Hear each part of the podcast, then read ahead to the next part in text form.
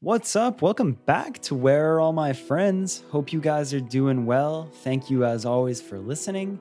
This week, we sit down with Christian Villacris, and this was a really cool one because he's in an industry that's very close to music, but it's also entirely outside of it.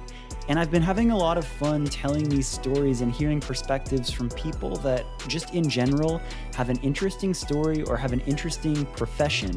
And that's exactly what Christian has. He is a marketing manager for Zumiez which basically means he is responsible for setting up their really big, cool live events. So, all of their skateboarding events, all of their live music events, the giant party that they throw for all of their employees.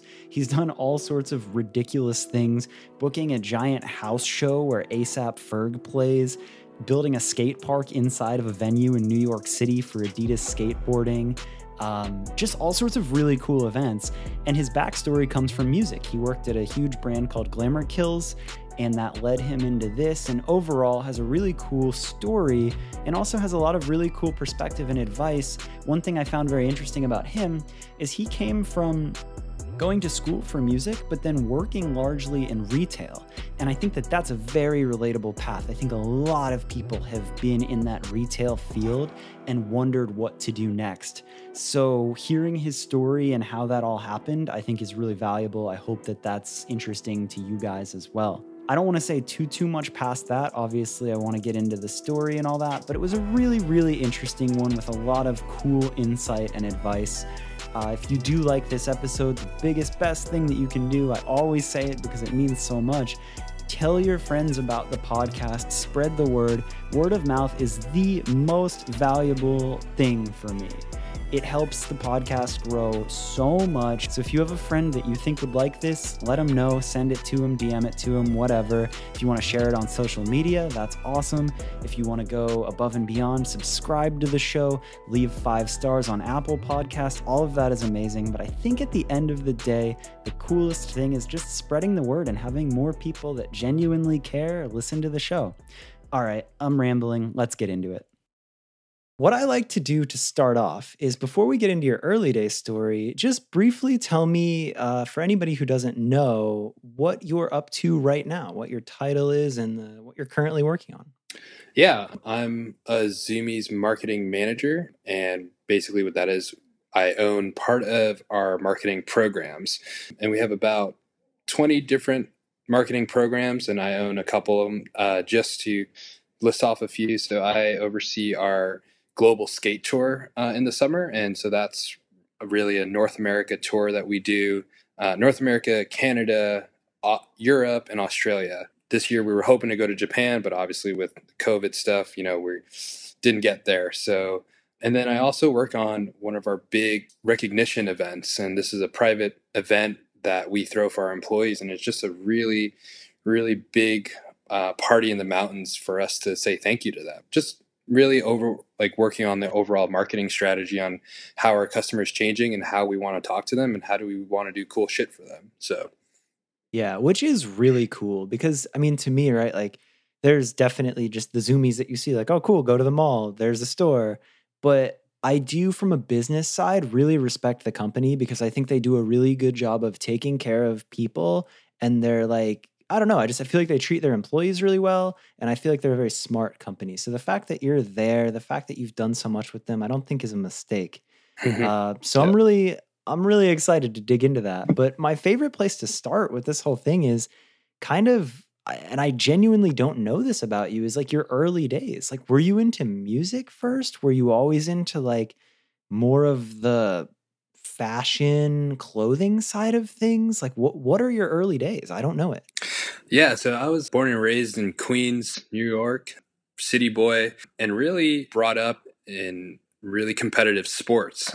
Played basketball, baseball at a high level for many years, like multiple teams um, every season, and really just focusing on that. But I always had some sort of like underlying passion for music. You know, I'd always had music in my headphones when I was like warming up or just into it, and I never really thought anything about it. And it was like fourth grade where someone who had said they were going to play tenor saxophone that year dropped out and my teacher just gave it to me and was just like, here, like, play this. And I was like, what? Okay.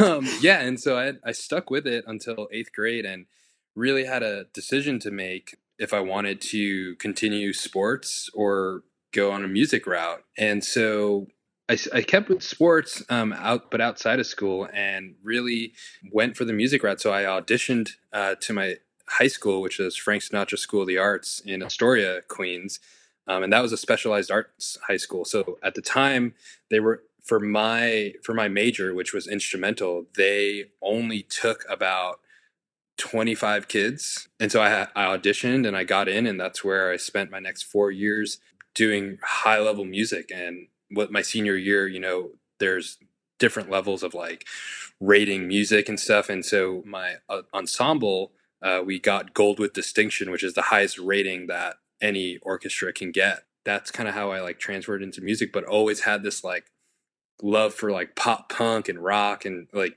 it, it, was yeah it, it was embedded in me. Damn that's crazy. So I, I had no idea. You you were deep in on music. Like you had that crossroads sports or music. You went music. You did the whole thing. Yeah. Were you sure. in bands ever or what did that look like? Um i was never in a band. I was in oh i wasn't in like a serious band. We did a my senior year um, at this art school, uh, we had a new major called stagecraft, and that was really like all the behind the scenes on how a show gets made. And it was like how to build a set for a show, how to do lighting, how to do sound, how to you know how to build things, how to paint things. It was really all about the behind the scenes. And for my senior project, I had to do a lighting show for a concert essentially, but there was no band, so me and my friends uh, at in high school we just did this cover band where we like played five songs to a audience of 100 people uh, in this small black box theater just so that my like light show could have a presentation. Um, and that that's the only show that i've ever played. Uh, we like covered Vanna, A Day to Remember, Underoath, and From First to Last. what? Wait, so that's just weird to me though. That's crazy that you you were so deep in music, yet you didn't start a. I, I feel like that's that's what everyone does: is you get into music and you start a band. Yeah, I mean, we we tried. Um, the thing you have to th- remember is that New York City, like, not everyone has space to start Whoa. a band like you can't just set up drums in like an apartment in Queens, New York, and like play all hours of the night, you know? So, Whoa. or like even plug in your guitar or scream vocals, you know? So it's like, it's kind of hard for bands in New York City to like start. Uh, but I didn't even think about yeah, that. Obviously, there's a ton of bands that have came out of there, but um, yeah, that's always like a challenge for sure. Whoa. Okay. So yeah, wow, that actually kind of just blew my mind. so, but you were into like pop punk music and you were finding all of that. Were you going to shows and all that? Uh, yeah. So like, uh, one of my friends in middle school, his brother was like into New Found Glory and Sum 41, and he like burned the CD and gave it to me. I don't even remember why. I don't even think I asked for it. And it was Sticks and Stones and All Killer No Filler um, and those were the first like things that I like listened to. So like from middle school to you know to the end of till now, like that was kind of like my passion or like what I listened to. Damn. Okay, so you're deep into music. You aren't playing in a band, but then so like what's what's that look like? Like as that progresses, continue. Yeah. So I mean, uh, graduated high school um, and just really wanted to it, it's kind of funny that, that we're talking about this because I really wanted to continue learning like the behind the scenes of a show. So like I wanted to learn how to become a lighting engineer, a sound engineer, um, and just kind of a jack of all trades. Um, so I ended up going to uh, it was New York City College for Technology. It was a community school.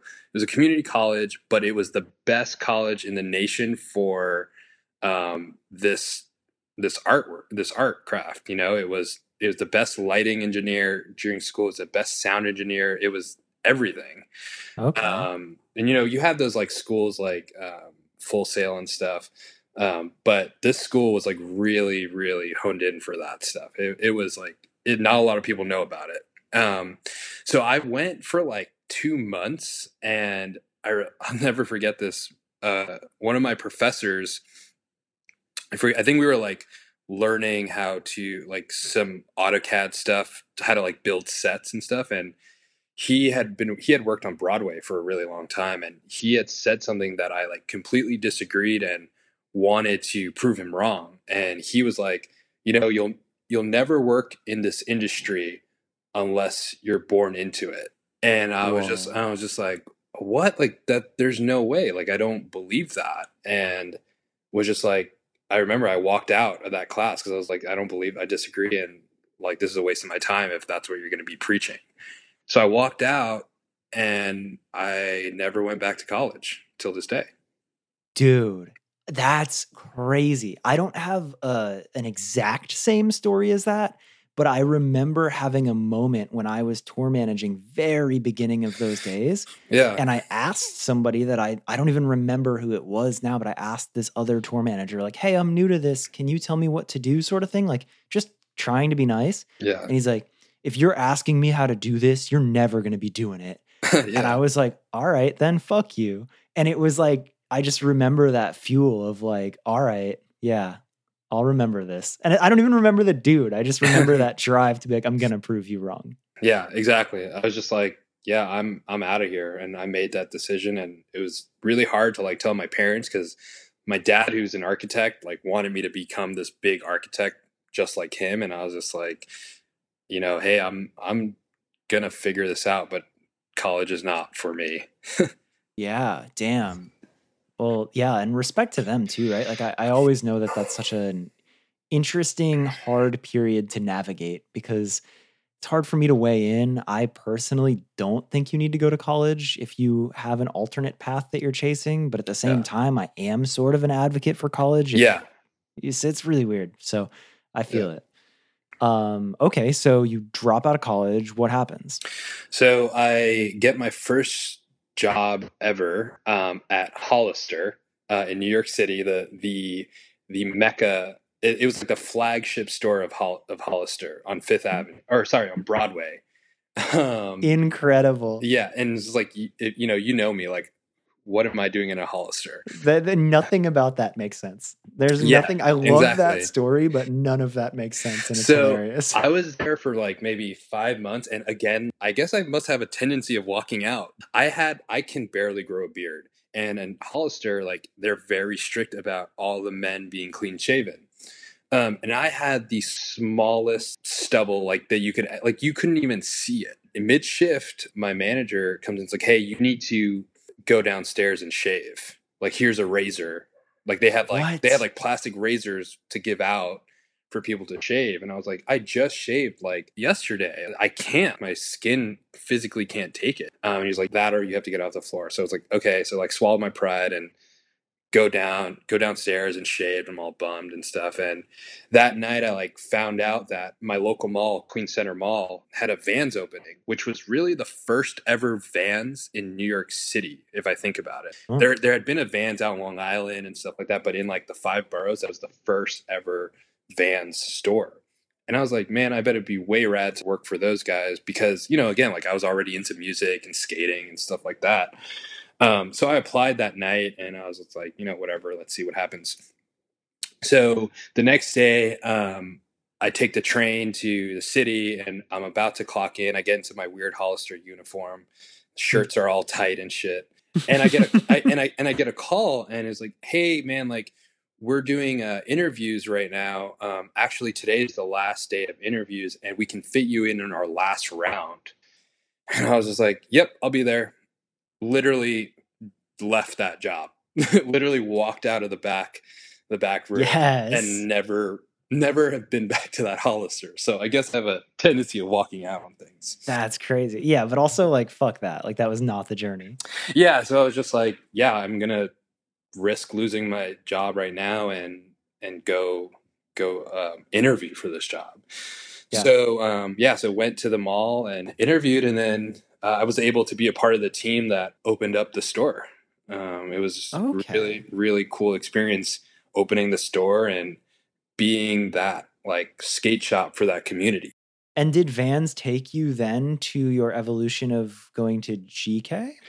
Yeah, kind of. Um, again, I not like I've never really talked about this because like I've never really sat down and think about it, but there, there's another walkout story.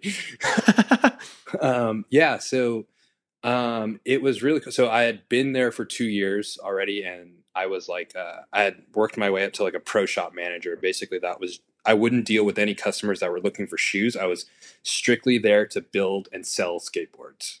Oh, cool. Um, so like that sounds to, better, actually. Yeah. Oh, dude, way better.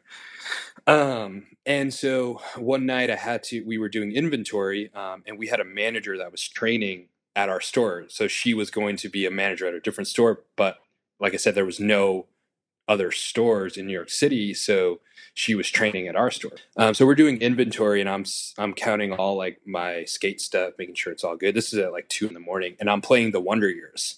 Like I'm just, Yo, I, ha- I, just have, yes. the, yeah, I just have the phone on, and I'm playing the Wonder Years. And she was just like, "Oh, hey, like you like the Wonder Years?" I was like, "Yeah, like I love this band. They're they're fucking rad, and they're one of my favorite bands right now." And she's like, "Oh, my husband knows them," and I was like, "What do you mean? Like you knows them like and she's like oh like he works for glamour kills. And i was just like oh shit that's fucking rad. Because like even before then like i had known about glamour kills because my first ever show was um was an all-time low show as funny as that as that sounds. Oh it was uh it was all-time low mayday parade the Maine and every avenue. Wow. Yeah so, um, so I had known about Glamour because I had like a bunch of GK posters on my wall at home, and like I was like, oh wow, that's really like little fanboying out. Like, fuck, that's rad. Wait, we should take a second to paint this picture because it's weird to think about, but there is definitely a whole new generation of like just fan or listener of music or anything that would not know Glamour Kills. But yeah, I would say what from 2000 eight? Yeah. Probably. When did it start popping? Uh, so I believe if I remember, oh, it was 05 when they started. I want to say like 07, 08 is was really when they started to take off because I mean, I don't want to say all time low defined the brand because the brand they ha- were a huge piece of it though. Yeah, because all time low was blowing up and they repped it so heavily. Yeah, and I mean, Glamour Kills definitely had legs on its own, but I think what happened was Glamour Kills and All Time Low grew up together. You know, like they were kind of in the same stage and they grew up together to be this massive thing. So Glamour Kills was a clothing line that really was what it stood for was like grassroots in pop punk and punk music. You know, their their founder Mark um, was great dude and loved him for giving me the opportunity to work for him. Um, but he, uh, yeah, he founded this this company with like t-shirts, just selling t-shirts out of his trunk of his car, you know, and uh, it was a it was a big part of that community. Uh, every band, every crew member you would talk to, like they knew what Glamour Kills was. It was like I don't know. It's like weird to think about it now, but it's like the equivalent of I don't know. Like streetwear is so popping right now. Yeah, but in that era, I felt like it was just the ultimate it was the ultimate clothing to have. It was just it was like every... the supreme of pop punk. it was the supreme of pop punk. Yes. Yeah, it was. And and you know what's funny is that um, part of the reason why they got so big was because they they were selling product inside of Zumiez. So like yes. full weird full circle moment there. Definitely. Know? But anyway, so continue. So she, her husband was friends with the Wonder Years. You had been familiar, uh, Glamour Kills. Yeah. So, so he, uh, he had worked. I was like, okay, who's your husband? And she, she was like, oh, he's like the marketing director for Glamour Kills. I was like, oh, that's fucking rad. And really kind of dumbfounded by that some that someone had just said that and uh, and also you know i mean i'm sure you know what it's like but it's very hard to find someone who likes the same music as far as like pop punk like outside of our community you know what i mean? It's like yeah. it's like if i say oh the wonder years to someone outside of our community they might not know who the hell they are you know? Yeah it is a very interesting little niche side to to really understand all of the culture and all yeah. of the subculture of those bands. But you would never guess that because of how big they are and how the room that they're selling at right? Like but sometimes in the everyday world like people just don't know them so that was kind of like the connection was like oh man like someone knows this this band so like i want to be friends with this person right Yeah. Um, and turns out that um, that you know uh, her husband was a dude named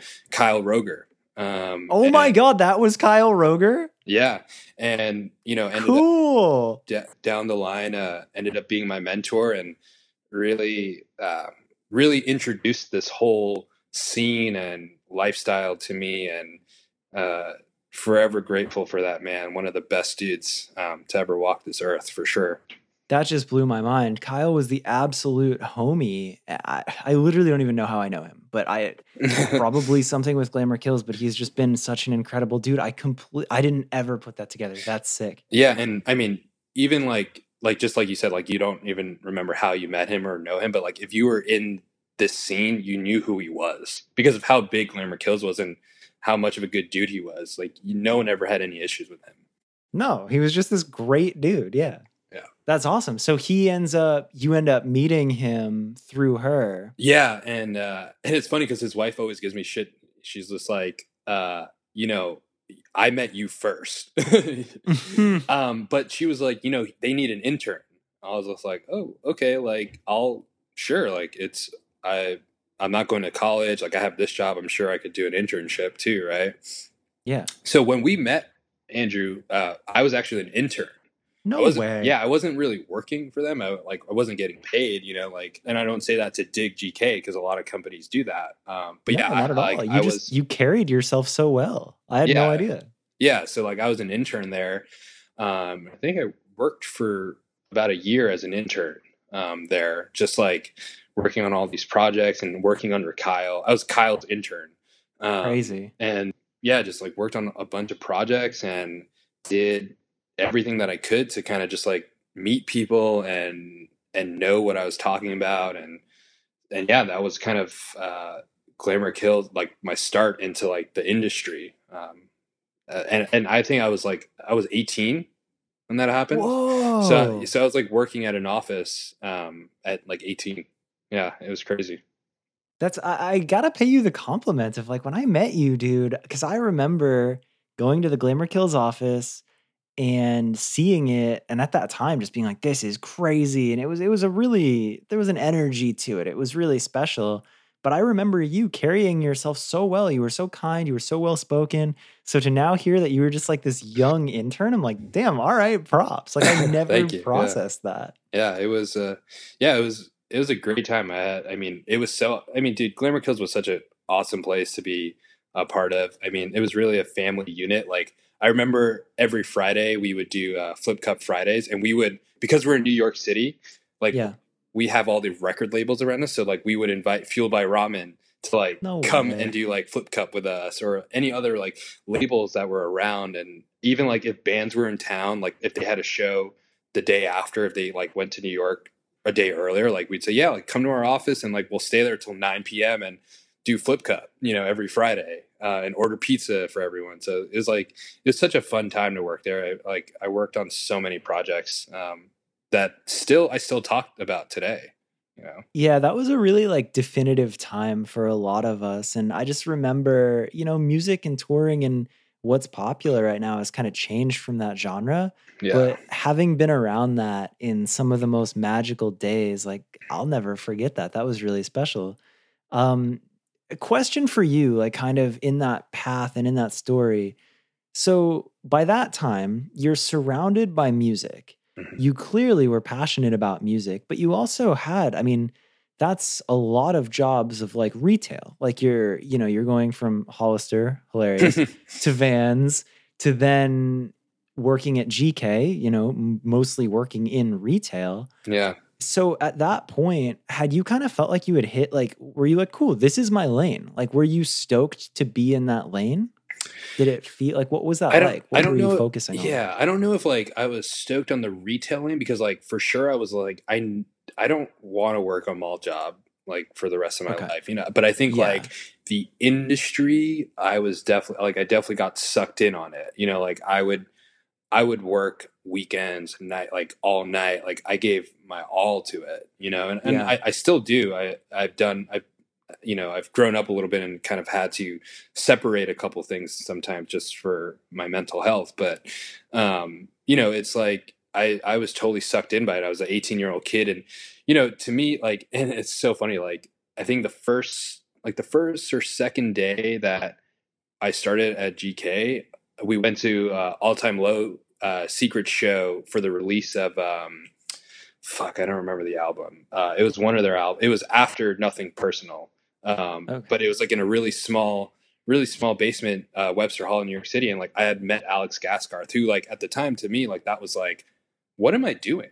Like how am I in this green? Like how did how did how did I get here? You know, like yeah, you know, like that was I was just like, what did I? And then like, you know, that started to trickle. Like, okay, I went to a Wonder Years show at Best Buy Theater, which was like I think now I forget the name of it now, but it's like one of the biggest theaters in Times Square and I was like, why am I in the green room with these guys, with these people that I've listened to, you know? And so that's where it was connecting. Yeah. That's where you were just like, whoa, this feels better. This is cool. How yeah. is this happening? Yeah. Tell me about the days of like, obviously, you grew to be much more than an intern at GK what did you end up doing there and like what were some of the things you learned there? Yeah so um another walkout story was that so when i when i yeah. Christian you got it uh, yeah. So when i started interning uh my district manager at vans was just like this is a conflict of interest. So like you either we're either going to demote you or like you need to stop the internship. Because i was like wow. i said i was like a pro shop manager Okay. Um, so I, I like I had keys to the store. I was like counting money and you know doing all that manager stuff. Um, yeah. But I didn't want to give up the internship. I was like, I know that like I'm not even though I'm not getting paid, like I'm not like I know that this is all going to pay off at some point, right? Yeah. So um so I I took the demotion. Like I was like, yeah, like pay me less. You know, I, at that time God bless my parents, like they full support in what everything I was doing. So I was living home at home, like no real expenses and stuff. So, yeah. um, so it's like, yeah, go ahead, like demote me, and you know, I'm still gonna stick with this. Um, and then I had left, so I actually did Warp Tour my first year before I became a full time employee at GK. Wait, so 2013 when we were out on yeah, Warp? yeah. So like, Whoa. so when I when I went on Warp Tour, I had left GK as an intern. They had hired me as like a I guess an independent contractor to do the tour with T Money, which love that oh, too. T Money, yes. Yeah, so ended up being like Vans was like, "There's no way you can go on the road." I was like, "Fine, I'm done. I'm gonna go on Warp Tour. I leave in a week. I'm going. I'm doing this. I've committed. So see ya. Like, thanks for two years. You know." hmm Um. So did Warp Tour.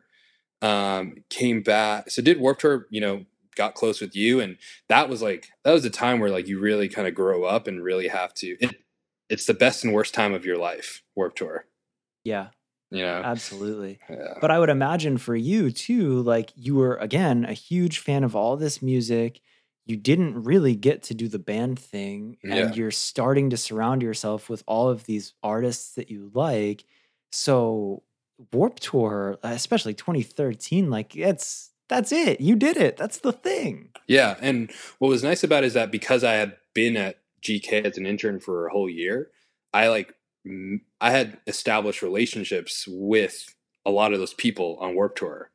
Yeah. So like the so it like kind of got normal, and I hate how that sounds. It kind of got normal being around these people because um, they were just friends, like really good friends. What was like not normal to me was the tour life like that at that like rigorous you know like yeah because you had never really toured. Yeah i had done like a two week tour with with the punches way before as an intern because i like wanted to get my my feet wet with it so, um as a quote unquote tour manager but i really think they just needed a uh, merch guy to do for, to work for free but perfect. but i love those guys. Perfect. They, yeah i love those guys um but yeah so like i'd never like really known what it was like to be away from my family and and like home and you know my girlfriend and for 3 months and like not having access to a toilet or a shower.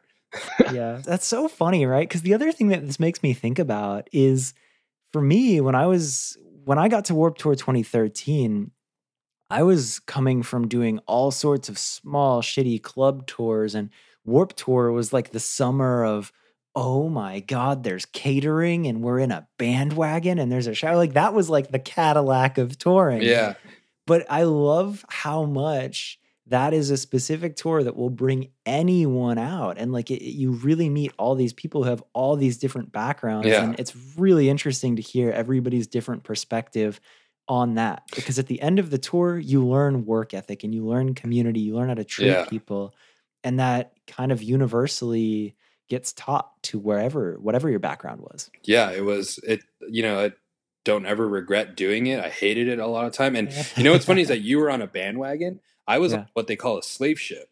So that's oh where, yeah i So call like, them spaceships yeah. So like they would, you know, I think the bus would hold like uh, twelve people, but there was like nineteen people on a bus. well yeah because you'd have the fold down in the front lounge yeah, and the back bunks and all the that, back lounge. yeah. yeah Like, and so I I got lucky enough to get a regular bunk, um, but it was like it was miserable, you know, like just trying to brush your teeth and get ready on top of everyone else, and just like, but you know, you you you get through it, and that was kind of like I learned how to like just work with people and just be a good person, you know, in general. Yeah, no, that's really cool. I Yeah. will forever have all of their respect for the Vans Warp Tour. Yeah, and I think you set it off. You guys let me shower in your bandwagon every day. Oh yeah, I remember. of- yeah, you would come by. Yeah, I was just like, and that I like figured it out. Like you, it Warp Tour, you start to like figure out the hacks, right? So it's like you wake up super early to do your business in the bathroom, and then and then like if you're homies with a with a band that has a bandwagon, like you just kind of go on the sh- in the shower with them and stuff. So well, you don't shower with them, but you shower on the yeah, you, shower. get in the shower with your homies. That's what you do. That's normal. That's Yeah. what they tell you. yep. No, that's I do remember that. Yeah. Yeah, damn. Okay, so then cuz I there's a lot that I want to cover in this episode and I don't want to like fast forward too much, but you Yeah. had some really good days at GK. You grew out of being an intern. Yep. What tell me briefly just like what you ended up doing there in your final form and then take me to the spot of getting to Zumiez. Yeah. So um, when I came back from Warp Tour, um, you know, Kyle had kind of moved on, and he actually moved to Seattle to work at Zumiez. Um, he Oh, kinda- that's right. He yeah. did. yeah, he kind of took the next step. So there was like a position open, and me being Kyle's intern and kind of knowing a lot of the people that I'd met, it was only natural for me to take that role. So I did, and ended up being, um, I believe the title was uh, music marketing uh, ma- manager and A and R manager for. Yeah, it was something like that. I, I don't remember, but it was pretty much like working with all the artists and using my relationship to make sure that we had product on them all the time. So, you know, whether it was going out to every show in a week and bringing product to them and working and thinking about marketing campaigns on like, okay, does Soupy fit right for this jacket? Does Tay Jardine from We Are the In Crowd work right for this dress? And, you know, like it was, it was very a strategic role on how, like how we think about marketing and, and, you know, because we were such a small company, we had 12 people in the office. Um, we wore we wore so many different hats. So like while I was like thinking about campaigns, I was also executing them. You know, like we didn't have any extra people to do this for us. So Yeah. I was out there doing that stuff um, all the time. So And it, it gave you such a cool position, right? Because you being the guy that's responsible for making sure that a sought after relevant brand is on bands, like you become the homie. Like people want to be friends with you. yeah, And you did a good job of making sure that relevant bands were wearing the brand, but also taking care of people and and really building that. And I, I remember those days. It was it was well executed. yeah, and that was like something that Kyle always taught me. Is like, hey, it's way easier to be to do cool shit with your friends than be this like suit you know, and and like force people to wear it. So it's like establish a relationship with them first, like get to know them on a human level, and then introduce this cool shit that you're doing. And if they're into it, then they're into it, you know. Yeah, that's cool. That's really cool. But Shouts to Kyle, man. That's awesome. I'm glad we're talking about him. He deserves Yeah. to be talked about. He's the Yeah. best. yeah, he's a good dude. Um, yeah, and then it's kind of moving forward. So I do want to talk about one of the like my favorite things that I did at GK, just because that Please, I, I dude, still I I, yes. still talk about it every day, so, or not every day, but on a lot of my conversations. So um, the last year, I think it was it was um, it was December 2014. Um, we we used to do the GK holiday show, and we decided we wanted to work with uh, Jason Parent Peanut um, Yeah. over Booking agent. yeah APA um, and you know we wanted to make it bigger than it's been before, and we actually took over the entire Webster Hall venue. And for a lot of people that don't know, it's one of the most historic venues in New York City. Um, there's three venues in one, so one in the basement, one on the ground floor, and one up up top. It's like the grand ballroom all the way up upstairs. Um, so we took over that entire venue and had uh, had like 26 bands playing throughout those three rooms all night. Um, and it was just like one of the most amazing experiences that I'll never forget. I still have the poster of it up on my wall, um, framed and ready because I'm so proud of it. And you know, there's a lot of bands that were coming up during that time uh, yeah. that are big now that played that show. You know, state champs was. Oh yeah, what was the what was the lineup? Uh, or, so it, so Wonder Years was the headlining artist, yeah. and then and then we had Man Overboard, and this is the big room. Uh, Man Overboard, uh, State Champs, Have Mercy, No Good News, uh, Handguns. Uh, fuck, dude, there's so many good bands. There was like 26 bands, and I wish I could remember them. All. No, that's fine. Head, that's fine. It's just yeah. crazy to even hear that, right? Like some of these bands have gone on to have these massive careers, and then others that were huge at the time, it's like, yeah, they kind of just dissolved. Yeah, exactly. But, yeah, and that was the year that State Champs came out with the finer things. So that they had just came out with it that October. So that December it was hot. Um, oh, and cool. like that that room was like that floor was bending. Like I, yeah. like I remember remember the venue talking to me about like the floor underneath, like in the ceiling of the second room was caving yeah. in from how many people were jumping in from jumping. That's so crazy. And another piece of our friendship was I want to say, was it two weeks or so? There was a decent amount of time that you came out. It was when I met State Champs in 2014. I was on tour. I was with Set It Off, and you came out with State Champs, and we all became pretty good pals. Yeah, that was like part of my role at GK. Is just like you know establishing relationships with everyone, and so I went out on that tour with State Champs for like two weeks, um, and just really became homies with everyone. Yeah, that was fun. Those were some yeah. great times. And I, again, that's another piece of me like really remembering who you were and like becoming like boys. Yeah. Um, okay. So then ultimately GK stopped being a brand. Uh, I know you had a lot of really good time with them and learned a lot. And then that was kind of your transition into Zumiez. yeah? Yeah. So um, you know, yeah, GK kind of halted all their stuff and um, you know, I it, was it was interesting because um, I really wanted to get to stay in that industry and like pop punk, and uh, you know at that point I was considering being a tour manager. I knew I could do oh. it, and yeah, I knew I could do it. I knew I had relationships um, and stuff like that. You know, so I really, but then you know I was like, well, it's either that or like I refuse to like go back and work at the mall like I'm not going to take a step back. So totally. So it's either become a tour manager or find something else. Um, and you know, I had some real ass conversations. Um, you know, uh, Vinny Vegas. I don't know for anyone yep. anyone who knows Vinny Vegas. Uh, I love that dude, man. He is one of the most harshest people you'll ever meet, but he's one of the most realist dudes you'll ever meet. And we had a real heart to heart conversation one night. Um, and he was just like, "Look, man, like it." it wasn't like a diss to me, but he's just like, I think you have way more potential than to be a tour manager and like wake up when you're 30 years old and be like, okay, what did, what do I have to show for my life? Like I just toured or babysat a bunch of people, you know? Yeah. Um, and that was so, I was just like, what are you doing? Like, why are you, why are you not convincing me to do it? Like you came from that. Like you, you worked with all time low forever. Like how could you not be supporting what I want to do?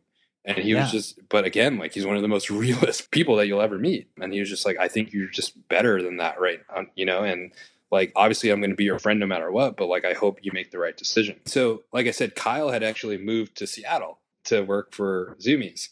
Yeah. Um, and he was like, Hey, we just opened up a position um, at a junior level, as a junior coordinator level. Yeah. Um, you know, it, it pays okay. It's not great, uh, but Seattle is very different uh, as far as living costs to New York City.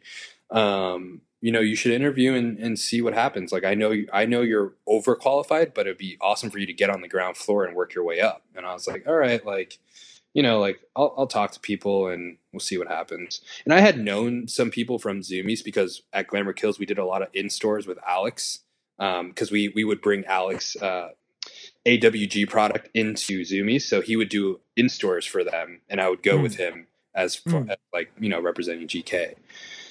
Um, and so I knew some of those people beforehand. So I interviewed. I had four interviews. It was pretty pretty gnarly. Um, and then it just so happened to be Kyle's birthday, and I was like, you know what, I'm gonna go out to Seattle and visit you because like I miss you. I haven't seen you, and you know we're really we're really good friends. He's like my brother. Um, so I went out, and during the interview process, they were like, "Hey, our VP of marketing wants to interview you in person, like while you're out here." I was like, "Okay, Oh, shit. yeah." I was like, "Okay, I, I guess like might as well." And uh, I blacked out during that interview because our VP is a really scary looking dude, like really, really like uh, husky dude with a really thick Pacific Northwest beard. He's a redhead, like really intimidating looking dude. Really nice Yeah. guy. Uh, but I, but you know, I, I don't really remember my interview with him because I was so scared and nervous that I blacked out. Like I couldn't tell you what he asked me and what I said. That's crazy, dude. Yeah. Um, yeah. So interviewed, and when I came back from visiting Kyle, he, you know, they they were like, yeah, we we want you, we want you to join the team, and uh, but I need to know in a week. I was just like, what, dude? Like, like what? Move like, across the country in a week. yeah, yeah. I need to move across the country. I need to like leave my girlfriend behind. I need to leave my parents behind. My whole life here. I was just like, it's like, yeah, like we're just moving quick, but like we think you you would you'd be awesome to our team.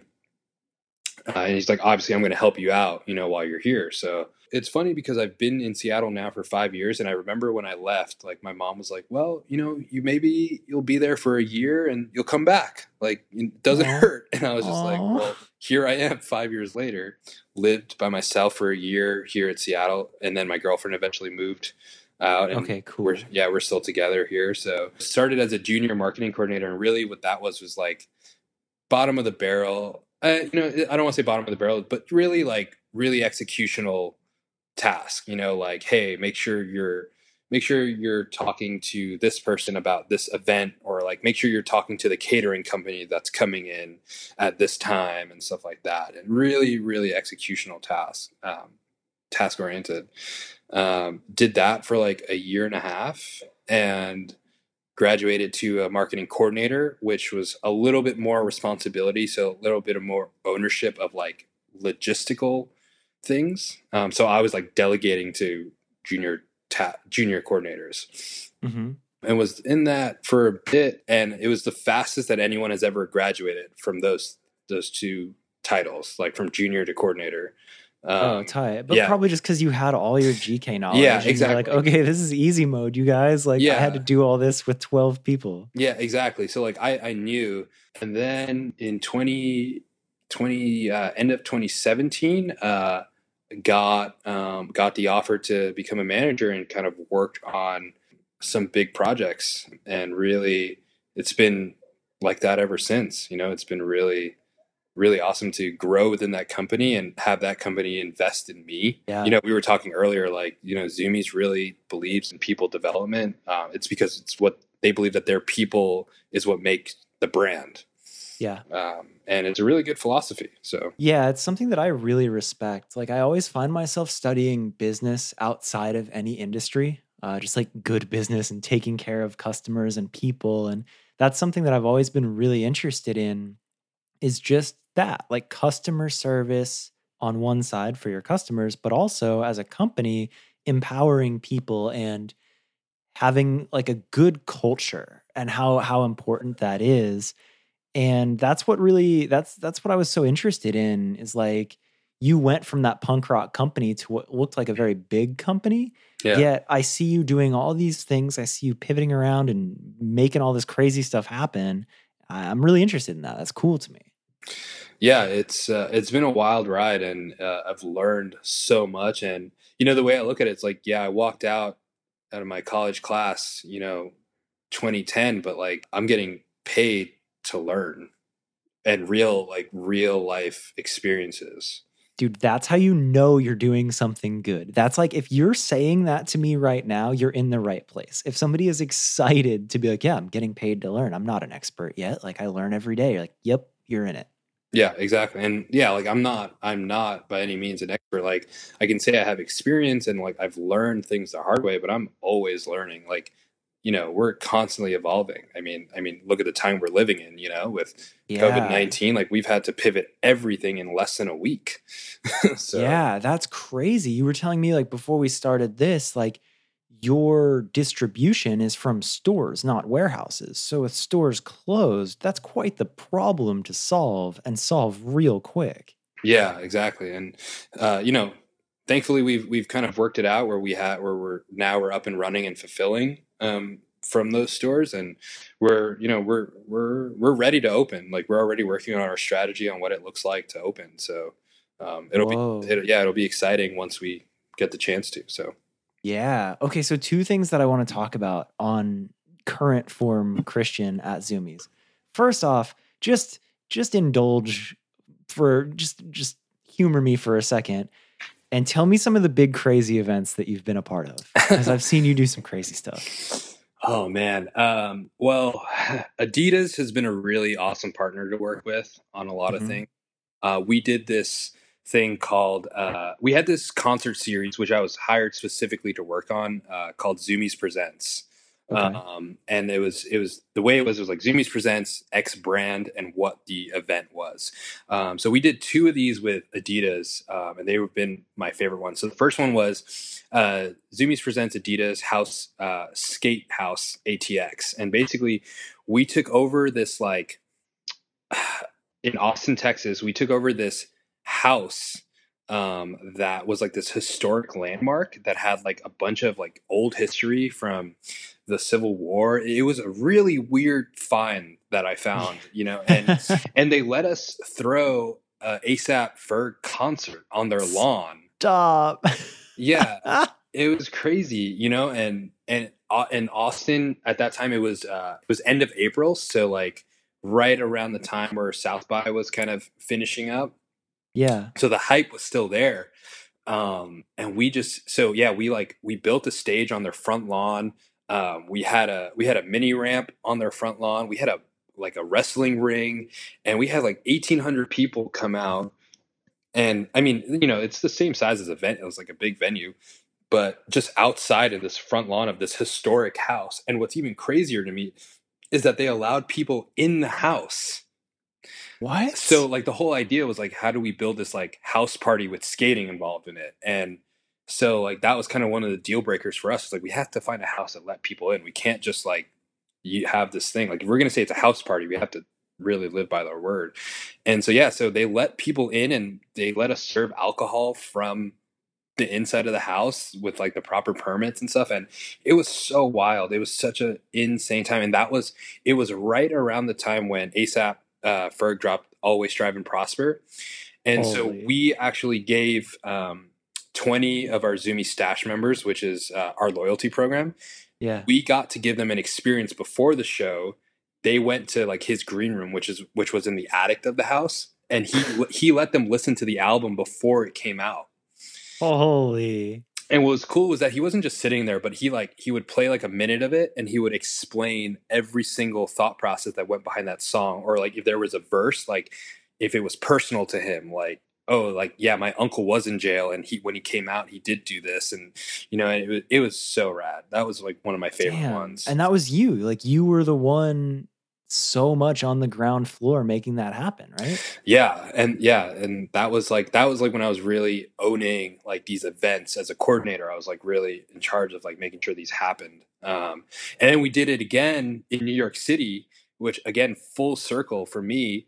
Uh, we took over all three floors at Webster Hall again. No way. Yeah, with Adidas, and we built a skate park on each floor.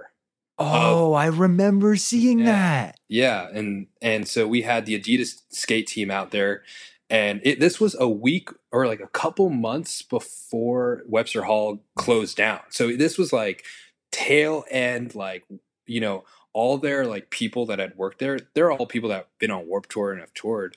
Um, and Yeah. they really, they you know, we were the homies, and we we worked out the deal, and they let us take over the entire building and build skate skate a skate park inside each floor. Uh, and we did it on 420, and we had Danny Brown perform, and we also had Knocked Loose perform. dude. So it was it was wild.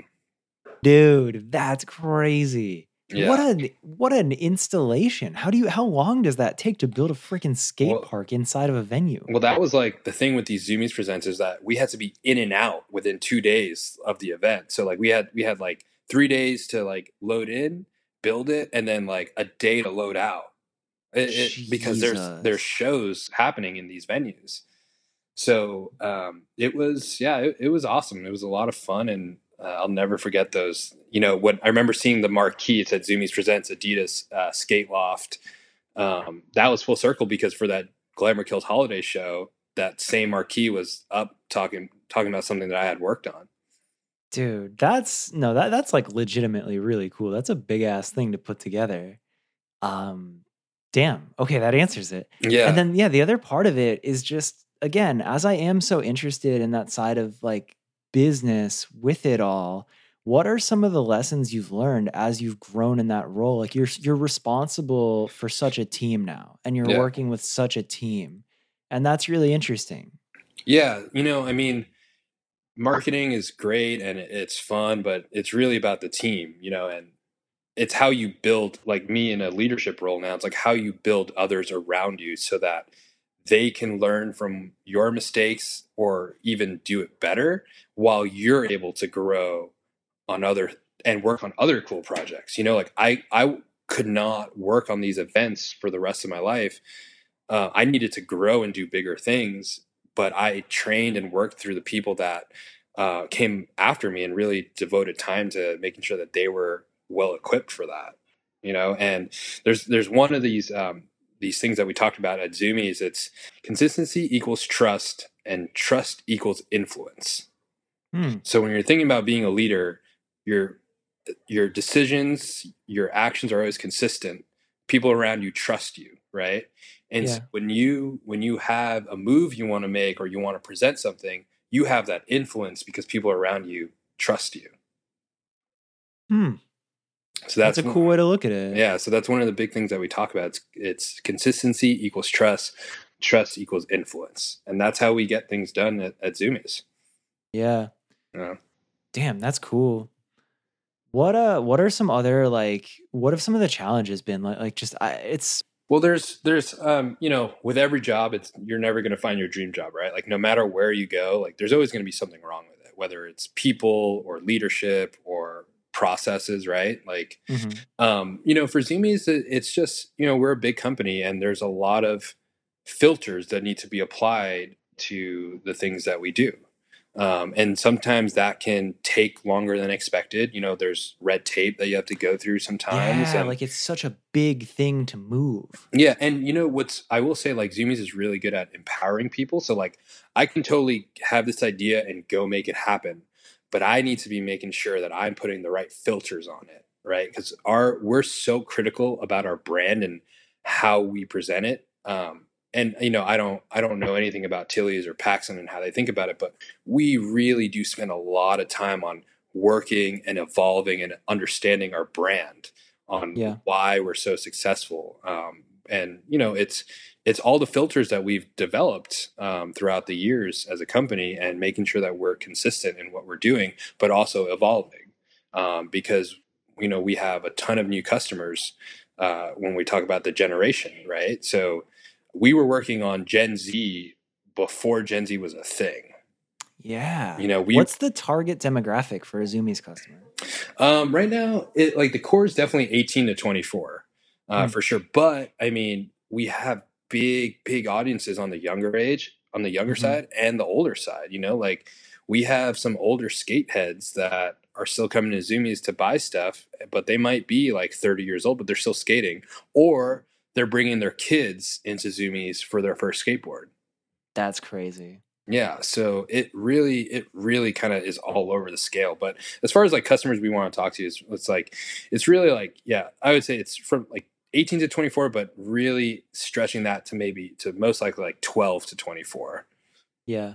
So What uh like what do you find yourself paying attention to now like with marketing? Like what are I mean obviously like events have paused right now, but like Yeah.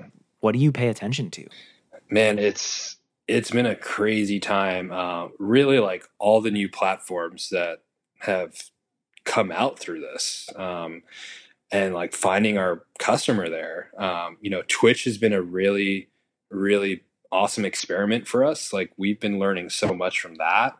Yeah. Um, you know, obviously TikTok is huge right now. Um, and just like what are the other brands doing? How are they how are they talking to their customer? Does it make sense for our customer? Is it is it the same? Is it different? What are, what's the language that they're using? What are they asking their customer you know? Um, yeah because that's always hard for me to like when i think about that it's like okay cool so you know a bunch of young kids hang out on twitch and tiktok but then how do you not be that try hard brand? Because i think you know speaking for literally just you you have a very good view of not being weird and try hard and contrived.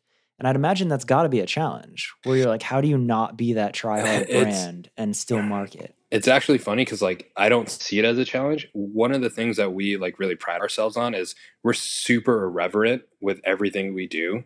We mm. love to like not take ourselves so seriously. Like we love poking fun at things. Like uh, the global skate tour that I oversee um, you know, skateboarding is it's the first year that skateboarding is in the Olympics this year, right? Yeah, uh, or it was, right? So well, it will well, be. well, yeah, right. Upcoming, um, but our whole like design and aesthetic to it was like making fun of the Olympics. So, like, no shit. Like, like, it was just like you know, it was like weird sports, but like with a Greek mythology like twitch like uh, twist to it, and like it was so cool and so rad like because we just we just don't take ourselves too seriously because like that's what our kids do like our customer our customer aren't taking themselves so serious so why should we that's actually super sick i feel like as you get older it becomes really easy to forget that you're taking yourself serious and one day you're just like what is happening so to Dude. to think about yeah. that and to have that uh company mentality is actually probably got to be refreshing for you to like yeah. stay light and fun all the time. Yeah, and it's really again like I go back to like how much Zumiez cares about its people, but like our marketing department, our just brand marketing department is like 25 people, but yeah. all those people are just like silly goofballs at the end of the day. Like when when we when we celebrate and when we party like at 100k um I mean, like you could talk to the state champs dudes and they'll tell you how how Zumiez parties, but um, but like, but we, you know, we just we're we love to do cool shit and just blow our customer minds. Like literally, one of the marketing mottos that we talk through our entire company is blow fucking minds. We have so many acronyms and we talk about BFF. the word fucking is is it, in it. It's in it. And there was and like this is before my time, but there was a ton of debate whether or not that word should be in there because it's just like is our, is our customer expecting us to say this? Or like what why should we curse? And no other brand is is cursing but you know Zumiez we're different and like we we've never been the kind of brand to like follow what everyone else is doing. And it was more about like we need to emphasize how much we're blowing our customer minds. It's like we're blowing their fucking minds. That's cool. Yeah. So no, that is cool and it's cool too. It's like obviously I didn't ask you to come on to this podcast to like gas up Zumiez. It's not like no, either one of us are like it's like some ad. I'm just legitimately interested in business and I I don't get the chance to often talk to somebody that's worked at a bigger company like that and hear that and I find this super interesting. Like I'm just fascinated in things like this. So like I feel like it's a little a cool little window to be able to hear this conversation and have you tell me these things. So I appreciate it. Yeah. I guess my last question, like we hit our hour mark, which is crazy. but I think about there's got to be somebody out there listening to this that is enthusiastic about music, but maybe didn't have the chance to be in a band or maybe is obsessed with the behind the scenes of it, maybe has toured a little bit, whatever. Just like somebody that relates to your story. And like what what is your advice to anybody that's chasing that path or like yeah. You're you're about it but you want to find that right lane. Yeah, I mean, for me it's just like just give a 100% of you to what you want to do. You know, like if it's working your ass off 24 hours a day, like do it because it's going to pay off, you know, and don't be afraid to take chances. Um, you're not going to learn anything unless you take the chances. And if you succeed in that chance, great. But if you don't, then you at least learn something how to do it better the next time. Um, you know, for the music industry, you know, it's really tough to get your foot in the door sometimes. So it's like be open to, you know, you might not get paid your first tour. Yeah. You know, you facts. might just you might just live on a per diem your first tour. And like you need to be okay with that. Um, before, you know, you, you don't want to have this hothead of like, oh, I'm touring. And it's like, no, like you need to stay humble and really just be a good person and and like create genuine relationships. I think like that's been like one of my biggest things lately. It's just like I want to be friends with people even after Zumiez. Like I want like yes. I want to be able to say, "Hey dude, like remember that time we fucking had YG, Gucci Mane and fucking A-Trak at our show? Like we did that together.